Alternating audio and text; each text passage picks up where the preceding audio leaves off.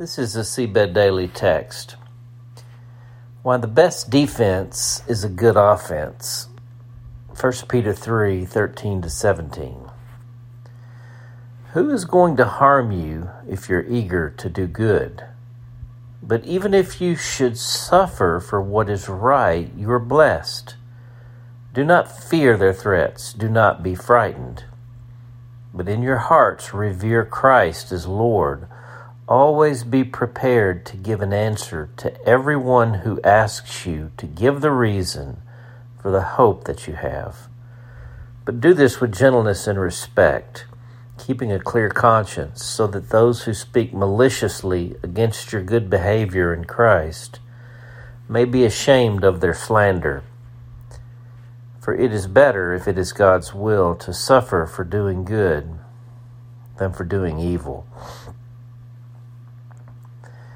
Consider this always be prepared to give an answer to everyone who asks you to give the reason for the hope that you have.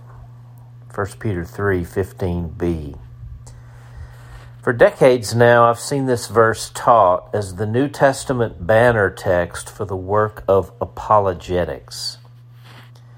For those unfamiliar, Apologetics is the field of study wherein people develop reasoned arguments for or defenses of the Christian faith. It was C.S. Lewis, championship apologist, who said, The heart cannot rejoice in what the mind rejects as false. Christian apologetics is a good thing and has helped many skeptics come to faith in Jesus Christ. I just don't see 1 Peter 3:15b having anything to do with the field of study that has come to be known as Christian apologetics. I'm willing to be wrong on this and I don't really care to debate it. But Peter is dealing with people who are coming under withering enemy fire because of their allegiance to Jesus. They are suffering for doing good, being slandered and despised, even facing martyrdom. It just doesn't seem like Peter is telling them to make reasoned arguments defending the Christian faith to their detractors, or to somehow help people get beyond their rational intellectual objections to the existence of God. Or am I missing something? Always be prepared to give an answer to everyone who asks you to give the reason for the hope that you have. The answer is Jesus. There is no other answer.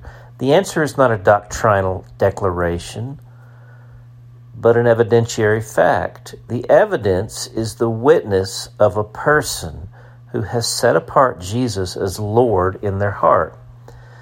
This person is a qualitatively different kind of person, and this difference is most purely proved in the midst of trials and hardships. It is most demonstrably proved when a person gladly suffers for doing good and returns good for evil. Who does that? Jesus does. He is the answer to everyone who asks, and He is the reason for the hope we have. It's why the saying is true the best defense is a good offense. If you will notice, Jesus never played defense, always offense. Here's what's most confounding about Jesus He wasn't playing to win, He was playing to lose. And that's how he won the victory of all victories. This is Peter's whole case. His entire case rests on one witness. Peter's telling the Christian merchant in Bithynia, who has just been publicly slandered and maligned because he follows Jesus, to bless this person and pray for him and speak well of him in return. Then a neighbor asked this merchant, Why didn't he defend himself against them for this malicious attack? And is further confounded by the Christian's stunning move to bless and not curse his enemy. Peter says to the maligned merchant, This is your moment.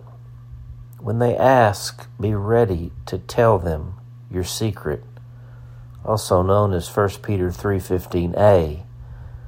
Oh, and one more thing. Be respectful, even gentle about it. Friends of Jesus, it's time to stop playing defense. It's time to play offense. And know this we will lose a lot of games, but we will come out undefeated. Now, chew on this text for the rest of the day. For the message of the cross is foolishness to those who are perishing, but to us who are being saved, it is the power of God. For the foolishness of God is wiser than human wisdom, and the weakness of God is stronger than human strength.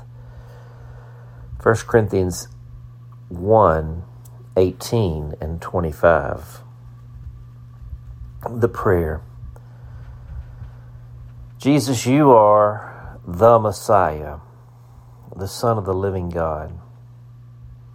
This is the rock of ages.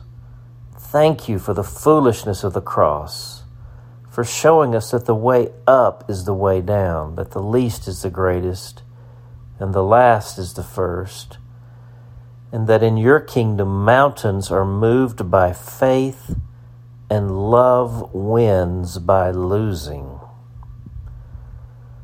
Holy Spirit, would you lead me to be prepared to give an answer to everyone who asks for the reason of my hope? Not a pat answer or a religious answer, but an answer that radiates with the power of God. Teach me to play offense. Praying in Jesus' name. Amen. The question How do you deal with the confounding nature of Jesus, his gospel, and his kingdom? Are you prepared to give an answer for the reason for the hope in you to everyone who asks? I'm asking. And here's a PS. Now's the time to register for the New Room Conference. I want to invite you to come to the New Room Conference. It is, plain and simple, a meeting with Jesus. It's powerful, life changing, even. The speakers are great, but it's not about them. New Room is not a stage conference, it's a room conference. Something happens in the room as a consequence of the incredible gathering of faith filled people. You bring the wood, we will bring the matches. Jesus will bring the fire. Come on. I'm reminding you today because the rates go up tomorrow. You can see the link in today's email and register. For the awakening, I'm J.D. Walt.